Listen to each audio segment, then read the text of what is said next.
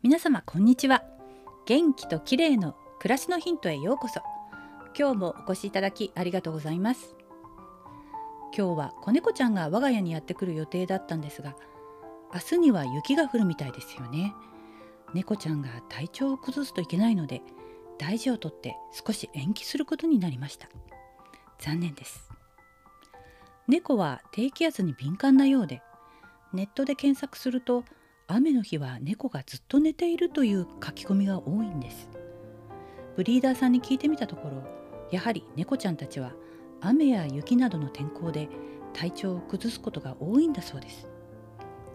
新しいお家への移動だけでも猫にとってはストレスなんでさらに雪が降るとなると子猫にとっては大変かなということでとりあえず今日のお迎えはやめておこうということになりました。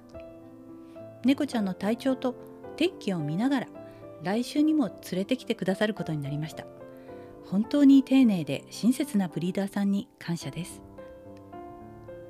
我が家には猫グッズがいろいろと届いていてあとは猫を待つばかりです。そんな中で今日は美容のお話ということなんで電解水についてお話ししたいと思います。ジュナノの拭き取り化粧水というのを前にご紹介しましたがこれは成分は水のみ。抗酸性電解水100%の化粧水なんですね。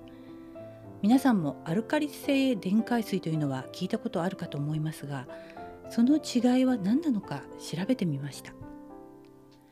塩を加えた水を電気分解するとアルカリ性電解水と酸性電解水の2つが生成されるんですね。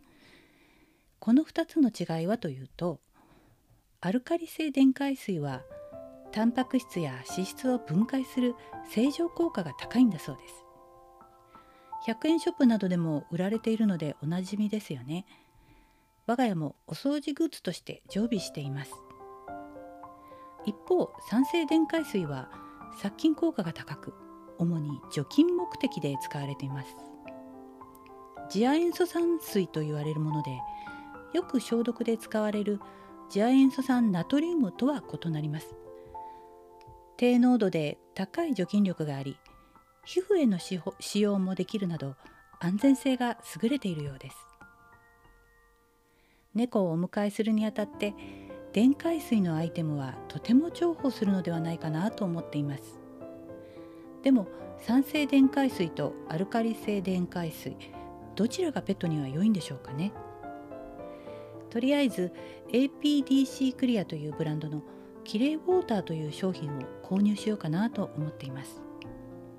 アルカリ電解水の他に天然成分を配合していてペットのケージ周りのお掃除や毛のお手入れなどにも使える除菌消臭スプレーです。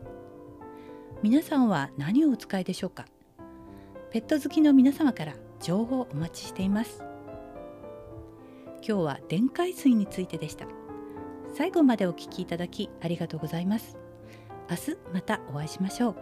友吉ゆき子でした。